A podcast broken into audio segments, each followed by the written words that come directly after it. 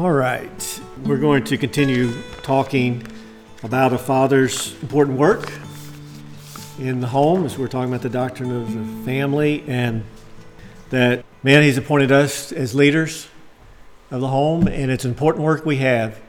It is a very important part of our presence on the earth, and we need to be focused on the work that God has given us to do. We, we noticed, mentioned that God gave Adam three focuses. First, to be a leader in keeping his commandments, and he's the lead lead to be a leader in that. And that leadership is to go across all of the areas of family, church, and government, the community. And then he was to be a leader in providing for the needs of his family. And then the third was to be a leader in caring for his family and leading them. And so a man's work is over all those. Typically, though, when we talk about that, say a man's work, our minds go to a vocation and a career, and that's typically where a man's mind goes. And, and that's the balance we need to have is to see that our work is all of these things and a very important area of our families, not just the job we do 40 hours or so a week, that's just one aspect. We're talking about there's seven in a list that I have identified in the Bible, and we are going through these. And we've looked at leading your family, and now we'll look at we'll look at probably the next three: loving your family, providing for your family, and disciplining your children. So the next that follows is loving your children, loving your children, loving your family, and these sort of go in, in an order because the leadership is first and uh, it, it, it covers all of them. And then out of leadership, next we need to talk about this second area of love because the leadership is to be carried out out of love, and that's very important.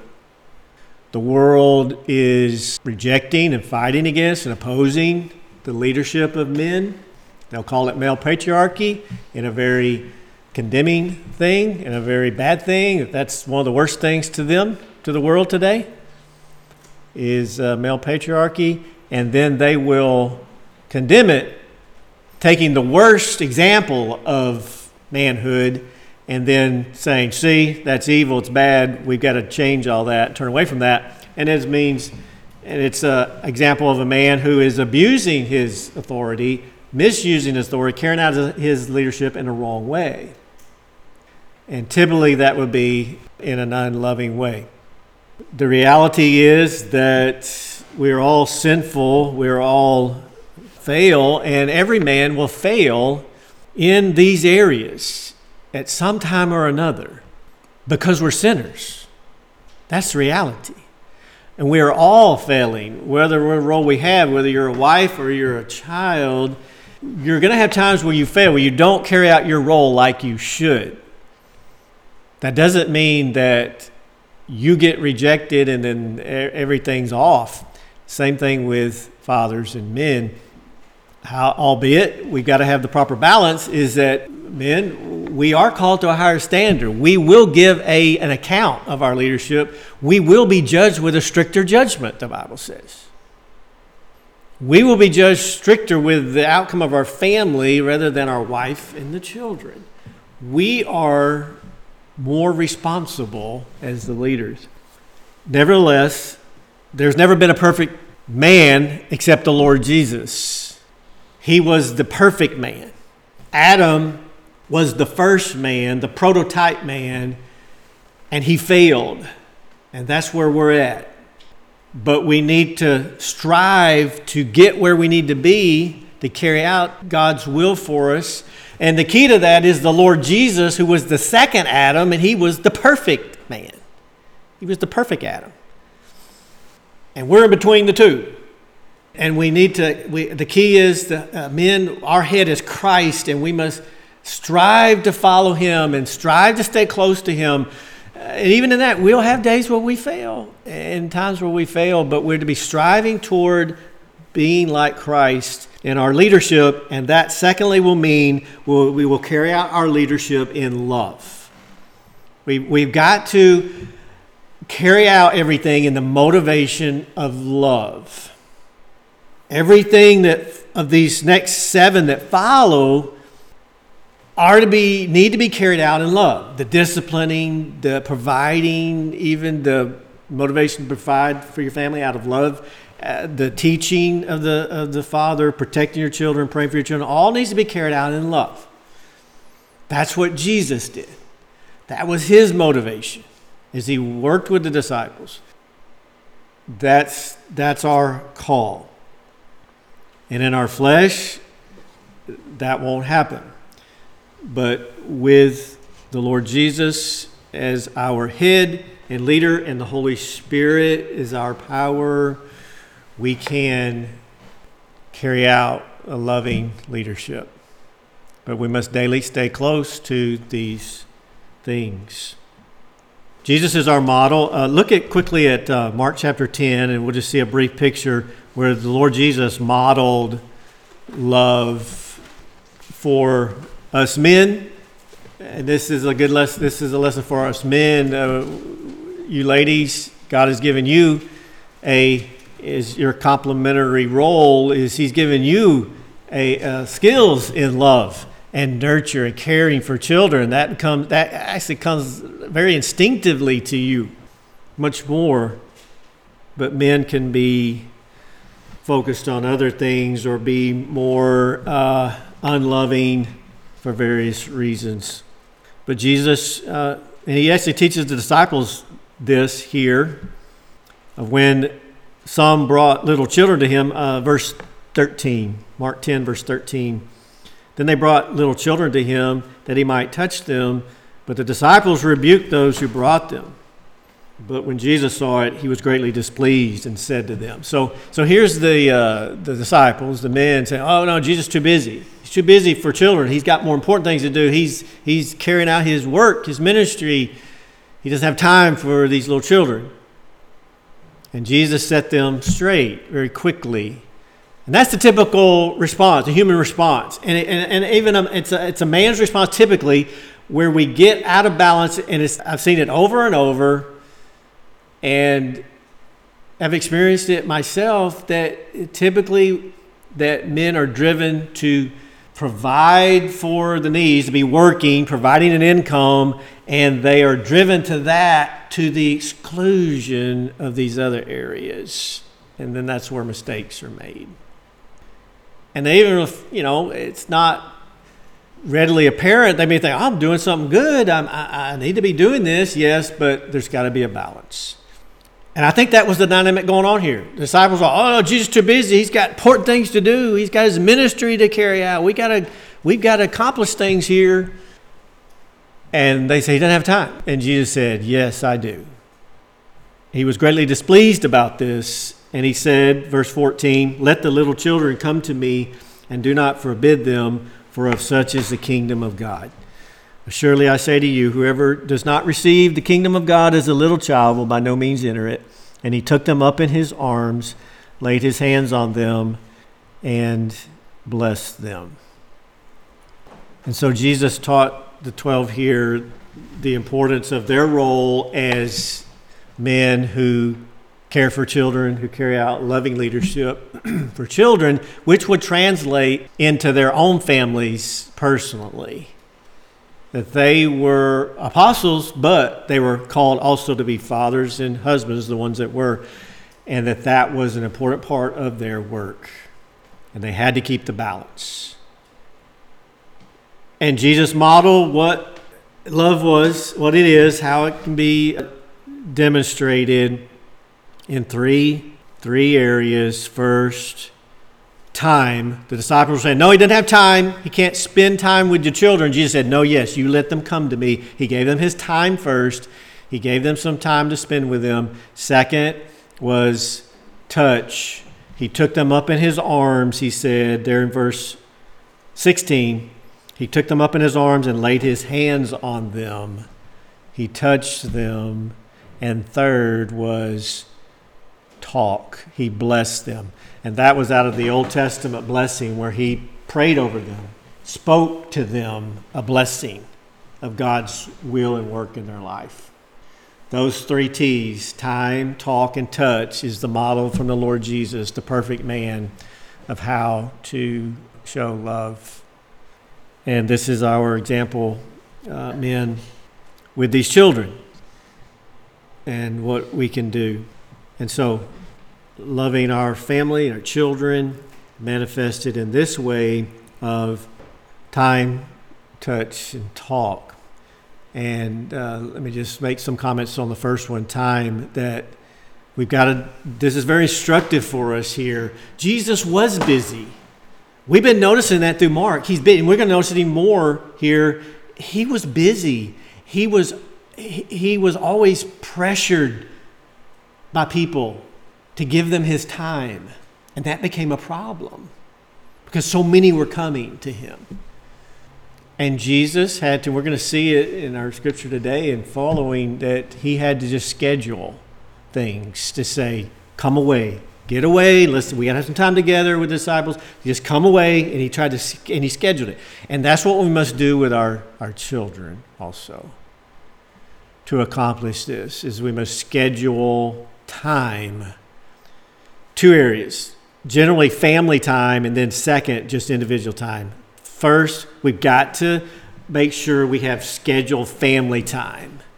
Family time in our schedule. That our schedules aren't so busy that there's never a time where we sit down together as a family and just be together and interact and talk. And the father and mother can have time then to share things. There needs to be scheduled family time. And we'll talk about this as we go on, but a very important element of this that I strongly urge is a family time where you sit down to have a time of, of worship together and talking. And that's an important thing. And typically, you know, that's you're talking about at the end of the day, at the, in the evening time, sometime where everybody can be together and you gather and, and have a time together. That's one way a father can have time, schedule a time, a family time. Uh, having meals together is is really important to give that time together and you schedule it and you can try to protect that. I mean, there's times where you there will be things going on, but uh, be on guard about that because the world tries to get us so busy that families don't have time to all sit and eat together, and they miss out on that. And that's missing out on a very important time, and to try to protect that schedule. And then individual time within the children, individual children, there's be time scheduled where there's one-on-one talk, time to talk with them about various issues of life, and that has to be scheduled. I just want to emphasize that that it's, it's so our problem, and we don't mean to have to do this, and it's really easy is we have these intentions. Oh yeah, I want to do this and then this, but then life just comes and there's all stuff going on, and then you just don't have time to get to it. You intended to, you just don't have time. And you have to just schedule things to make time for important things. That's what Jesus did here. He easily could have just, yeah, yeah, I got to talk to this. I got to get on to the next village. I got to do this that. He said, no. I'm going to schedule, I'm going to carve out 10 minutes right here for these children. And Jesus made time for them. And that's what we must do. Fathers, that's, that's what we must do to have the time. So, family time and individual time. All right, let's uh, go to the next one of providing for your for your family. And won't say a whole lot about this. It's it's sort of uh, you know it's instinctive. It's, it's, it's we don't usually have problems of not spending time on this. It's problem of spending too much time on this from various sources of demands of either employer or just the demand of the work or um, needs. But the man is, I'm going to say the man is called to bear this responsibility. He's to be the leader in providing for the needs of his family. That is given to, it was given to Adam, not Eve. Paul made a point in Timothy to say the created order tells us things. He said the man was made first, the woman second. That tells us things. He said that was the basis that pastors ought to be men in the church. That's what he said. The created order speaks to us a lot. And the created order was that God made Adam on that sixth day, and before he made Eve, he did certain things, and I think that was for a reason. It, it means something. And he told Adam, You keep my commandment to not eat of that tree. And so it was his job to teach his family that. And then he said, I put you in the garden here, and you're to tend and keep it.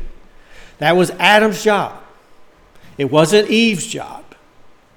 Eve was going to participate in that, but her role was going to be to help Adam to do his work, his job of the garden.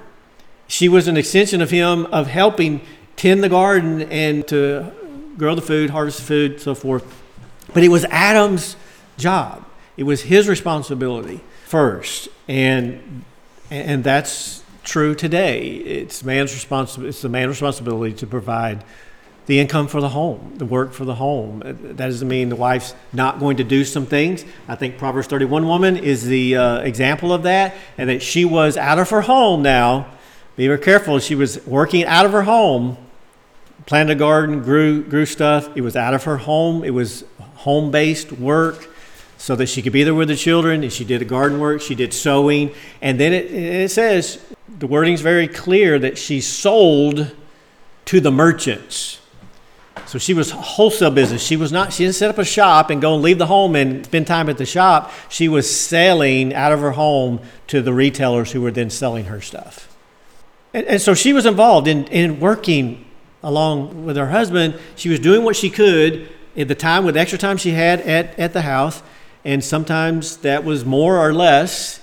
She was doing that, but it was the man's responsibility to be working to provide the income for the home. Because there may be times when the wife couldn't be doing that.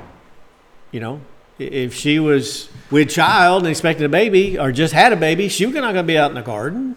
Shouldn't be. There's times where she couldn't do that. The man was responsible it's, it's us men who are responsible to do this. The world and the feminist movement is trying to reverse that.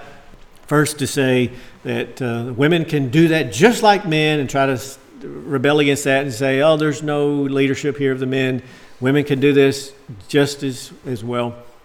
And, and that's, let me correct that. That's not the issue of how well you do something. It's not an issue of that women can't do work as well in some areas. They can't.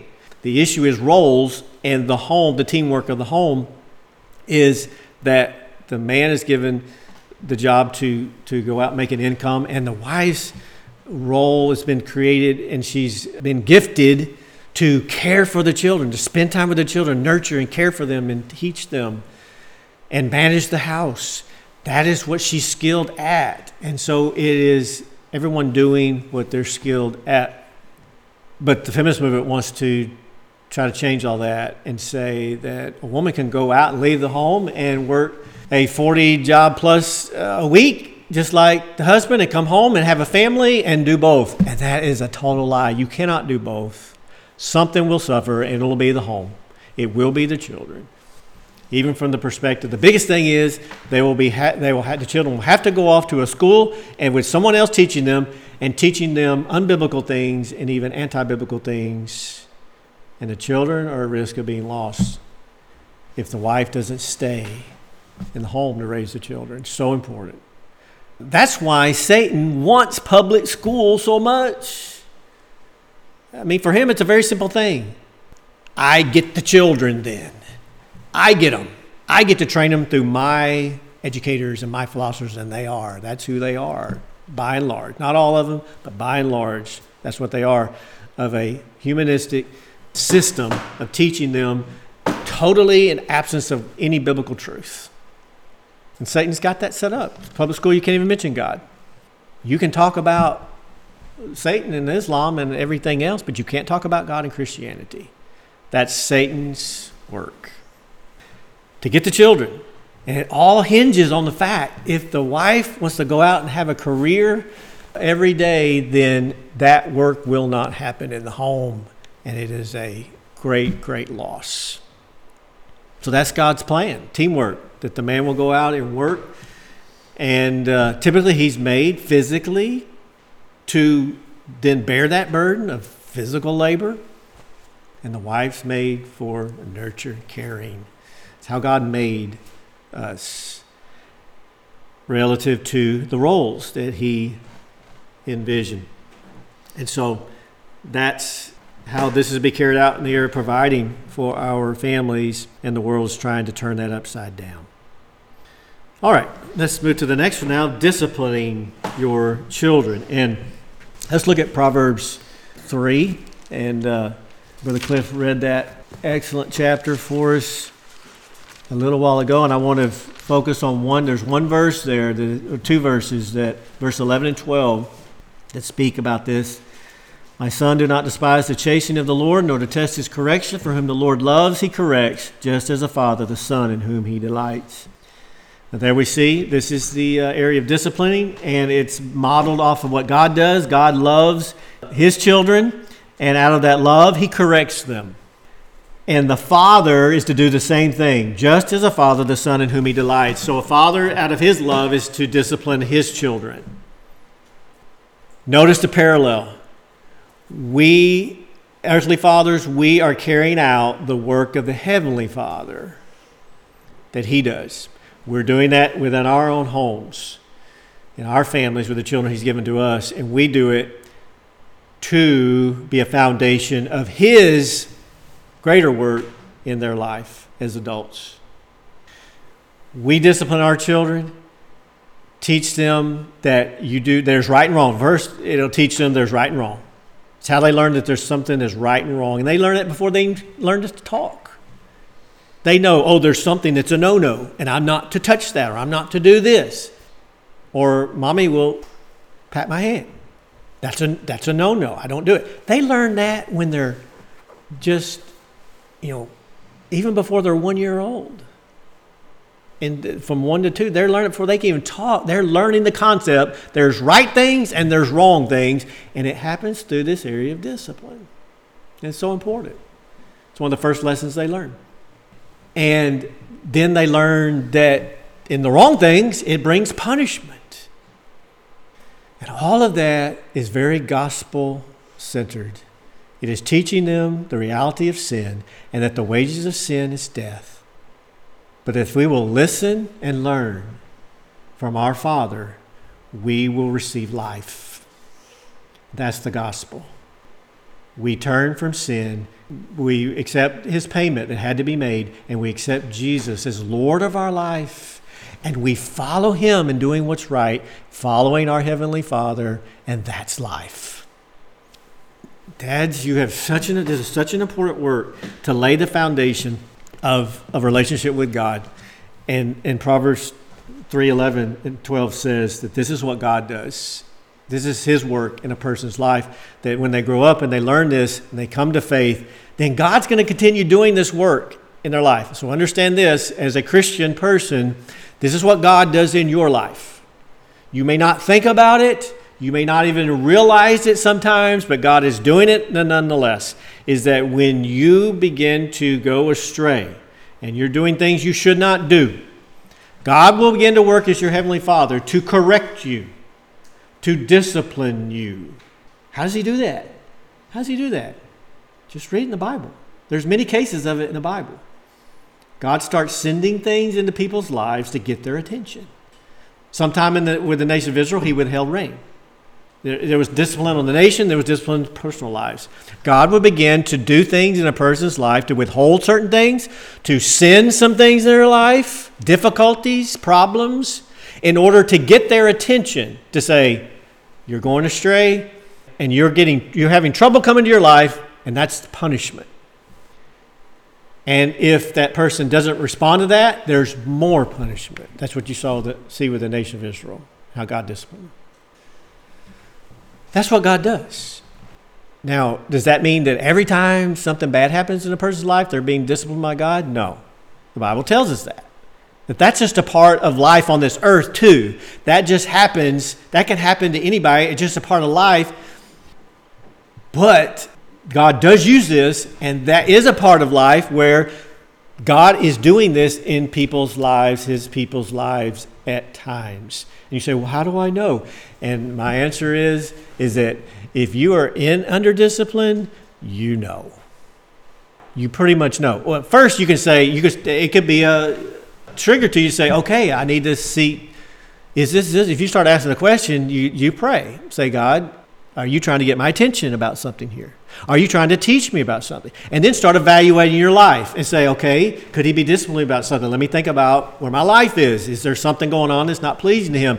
And I guarantee you, if you're in that place, it won't take you that long. If you're really open and you're honest and you've got your Bible open and you're praying, it won't take very long that God will bring something to your mind. And you will know okay, God's trying to get my attention here with these circumstances. And then the key thing is, it's really it's usually not, oh, I don't know, or there's not. It's usually you know, the issue is, will you respond? Will you say, okay, I'll stop doing that? Just like a little child. They, they most of the time know what they're doing. Think about a little child, two years old, you know, they can be doing something, the parent walks in and they drop their head and they get all embarrassed. They know. They know they're doing something that's not right.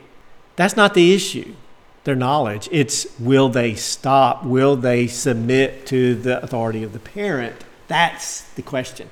And they won't typically. It'll take many years to train them to come to trust the parent and to accept to say I must I need to do what my mom and my dad say and learn from them. And it's a process. Same thing with us. We do the same way with God. God sets up the home to be a parallel to what He's doing in our life, and we learn the lessons that way. That's what 11 and 12 says. That's something to really think about.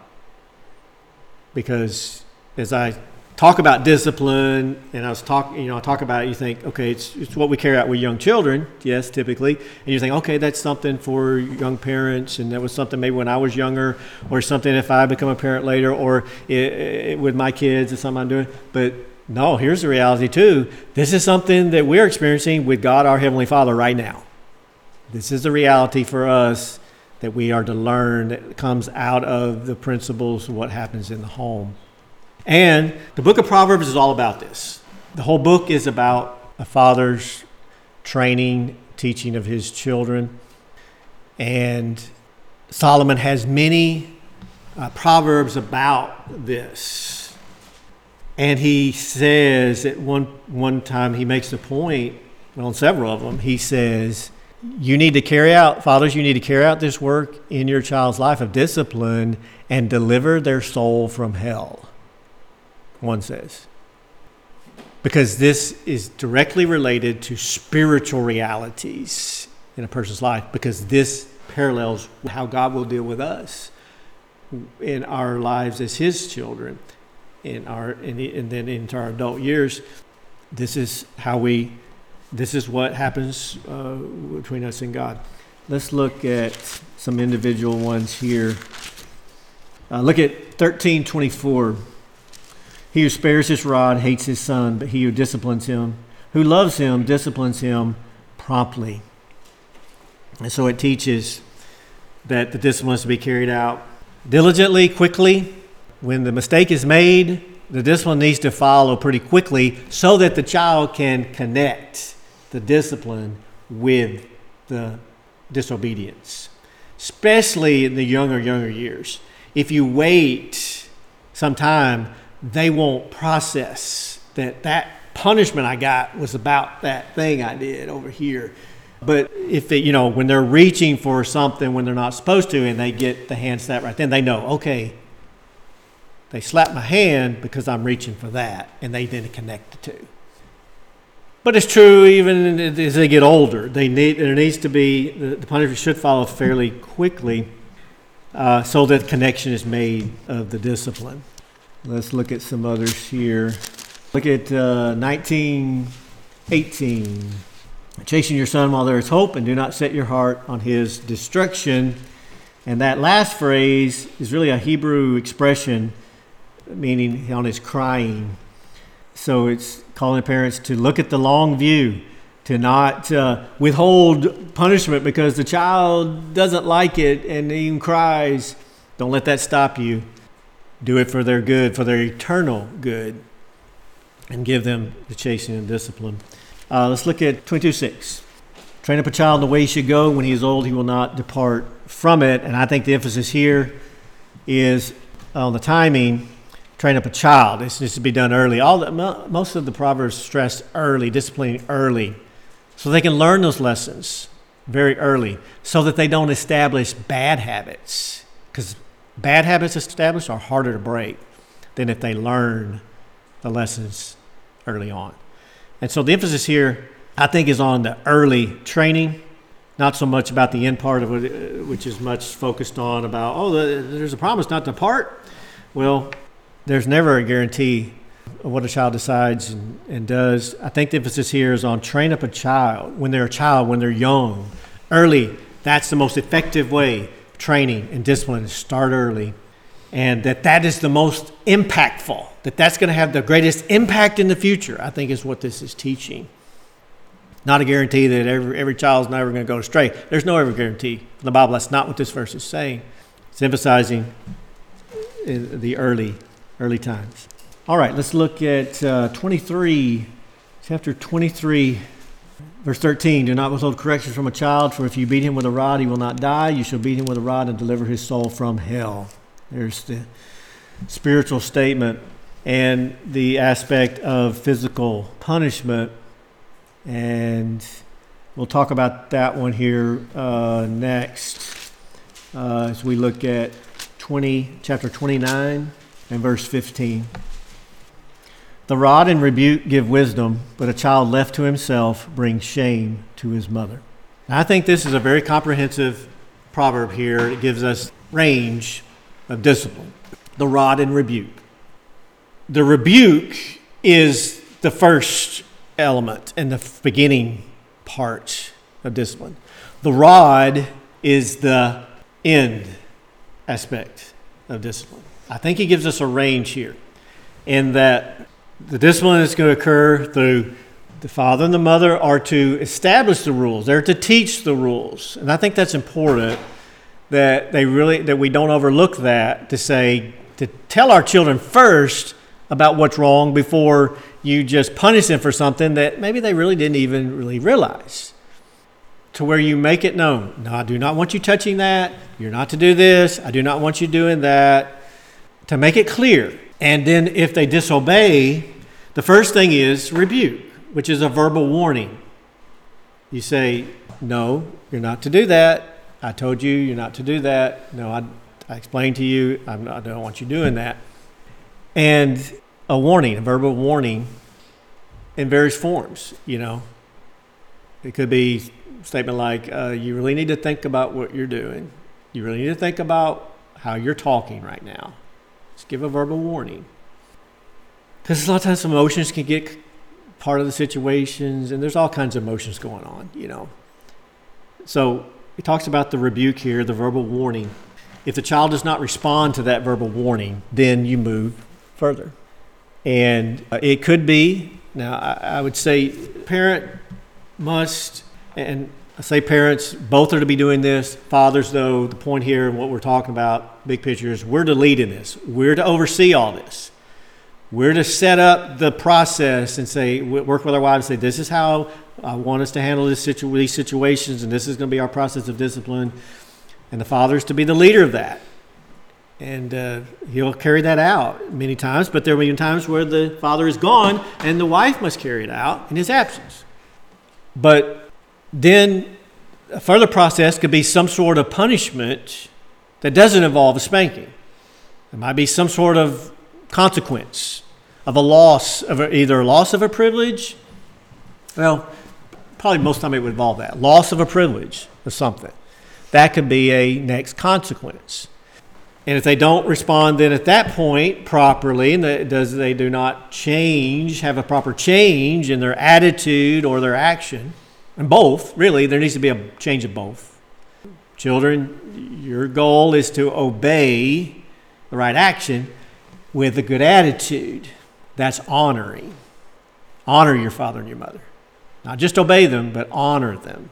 You do it with a good attitude. You say, They are my parents. I'm going to respect them. I'm going to obey. Even if I might not understand this or like this, I'm going to obey it. And you work on your attitude to appreciate their leadership But if they do not respond then rightly, then you move. The final form of punishment is the rod that Proverbs mentions several times, and that's a, a spanking. It mentions, uh, I think it was on the, I don't know if it was an earlier proverb we read, but it mentions about the back. And there is areas to give a spanking, there's areas not to give a spanking. Areas where, on your backside, where there will not be a permanent injury. That is not, we need to be on guard about that. Fathers, particularly, we need to really be careful about that. The, the point is not to injure our child, the point is to get their attention by some pain. And that means a sting on the skin, an area where there will be a sting, uh, where there will not be an injury to a bone or anything, but a sting on the body from a spanking that inflicts pain to teach them a lesson, a lesson, a spiritual lesson that sin, disobedience brings pain. It brings loss, it brings death and destruction in the big picture. That's what is being taught in that experience of a spanking. That if they continue down that road of disobedience to their Father on the earth, it will manifest itself into disobeying their heavenly Father, which will land them in the grave eventually, some way or another, in a bad situation. So the rod is a physical picture of that and a, and a small experience of that, and God instructs fathers to do that. But again, it must be done properly. Fathers, it must be done in love, in control, to where it is not done improperly and go beyond what it should be. And we need to be very, very careful about that because that is the if if we make a mistake on that, the world will use that against a father in tragic ways. They this war they have against male patriarchy, when they can find that, they will run with it in ways you don't want. To point taking children away from from parents. They're trying to the world's trying to get there by saying any spanking is abuse, and they're trying to say that's a basis of taking children away from Christian parents, which is wrong. A spanking done right is not abuse, it is taught by the Bible. It is a helpful and good thing, but it must be done properly. We've got to be very careful about that because the world will use that against us if you make a mistake. They can be very, very difficult to deal with. So we've got to be very, very super careful about that, and don't give them ammunition. And also, it's just it's not it's not a good thing for that. We should never do something improper in harming a child. That's very, very important. Also, and have the love of our heavenly Father. And dads, uh, you're going to discipline out of love, not out of anger to express your anger against your child. That's not the proper motivation. We need to be guard, on guard about that and, and prepare our hearts and direct our hearts that it's not out of anger, even though they, what they may do may anger us, we've got to be in control that it's done for the motivation of love to teach them to change their behavior, not just to try to retaliate because I'm frustrated at what my child just did. Again, Proverbs give us the direction a father disciplines uh, the son whom he loves. So it's all to be based out of love, from the motivation of love. But it can be, it, it will go to the rod. It'll go to the rod if, if the child does not respond. And, and uh, the reality is that the human heart is so deceitful and so corrupted by sin that, that it takes a spanking for most, if not all, children to learn the lessons. That you're going to go to a spanking at some point. With some kids, you don't have to go there as often. With some, you have to go there a lot. But I believe with most, if not all, you're going to have to go there at one point or another because of the sinful condition of the human heart. And that they learned that lesson. As the one says, uh, I did not come across it here, but the one that says, Foolishness is bound in the heart of a child, the rod of correction will drive it far from him. You know, that's a really good one it says that foolishness is so bound up in all of our hearts, in a child's heart, that it takes a rod for them to learn certain lessons at certain times. And, and I found that with, well, my own experience with most of our children, there was a time where they really challenged us. And it usually occurred when they were really, really young. like around two years old, where they just, just were going to challenge to say, I'm not going to do what you say, and I'm going to see how far I can get with this and, and how far you will go. And it was a challenge, and we had to meet that challenge and had to meet it with a spanking. God knows what He's talking about, and this is the important work of discipline. Fathers, we must carry, we must be the leader in this, carry this out, and just very practically, that can mean in teamwork. That say, uh, you know, a mother's at home and the children, there's a child that's challenging, and typically, ladies, it will be the boys. The boys will pick times, so they just say, "I'm going to see how much I can get get over mom." That's just a dynamic. Trying to fill in their oats, trying to see how they big they can be, and there'll be a challenge, and and that mom should carry out a discipline. But at that point, that's where when dad comes home, there needs to be teamwork to say, "He did this, this, and this," and then the dad goes in and the dad gives the spanking also to really deal with the situation. So that's a teamwork to deal with the lessons that must be learned in the heart of a child to submit to authority. That's the big picture there, what's being taught. Submitting to authority. You submit first, you learn to submit to the authority of your father and your mother as a basis of submitting to all of the authorities in the world and ultimately to God. And discipline, the process of discipline in the home, is the place where that it happens and where the hearts and spirits of people learn to submit to authority in their personal lives. That's how the families work is in the personal lives of people. And the parents are the ones who are the only ones instructed to do that.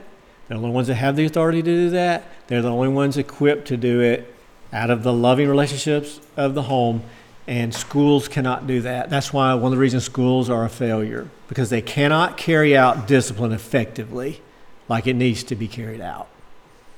And what do they have, what do they ultimately do? You know, when there's a real problem, they get on the phone, call the parents. Well, the parents can't fully deal with it because they're at work.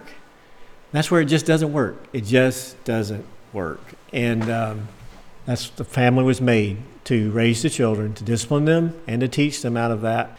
And that's what God blesses, and that's what God uses. All right, we'll stop there. And then the last ones, th- th- these three kind of dealt with physical, more physical things, although there's a spiritual component to this discipline. But the last three really get into more of the spiritual training of the children. We'll talk about those next. All right, let's pray. We praise you, Lord, for your word. We praise you for the great principles you give in Proverbs, important truths there. And I pray you'd help us as fathers, as men, to be carrying out our leadership as we should in the home, in uh, loving and providing and disciplining. Help us to carry this out, Lord Jesus, as you did in your love and in your wisdom. And help our wives to carry these things out in, in our in our help with our as our helpers and help our homes to carry out the works that we need to do. In Jesus' name we pray. Amen.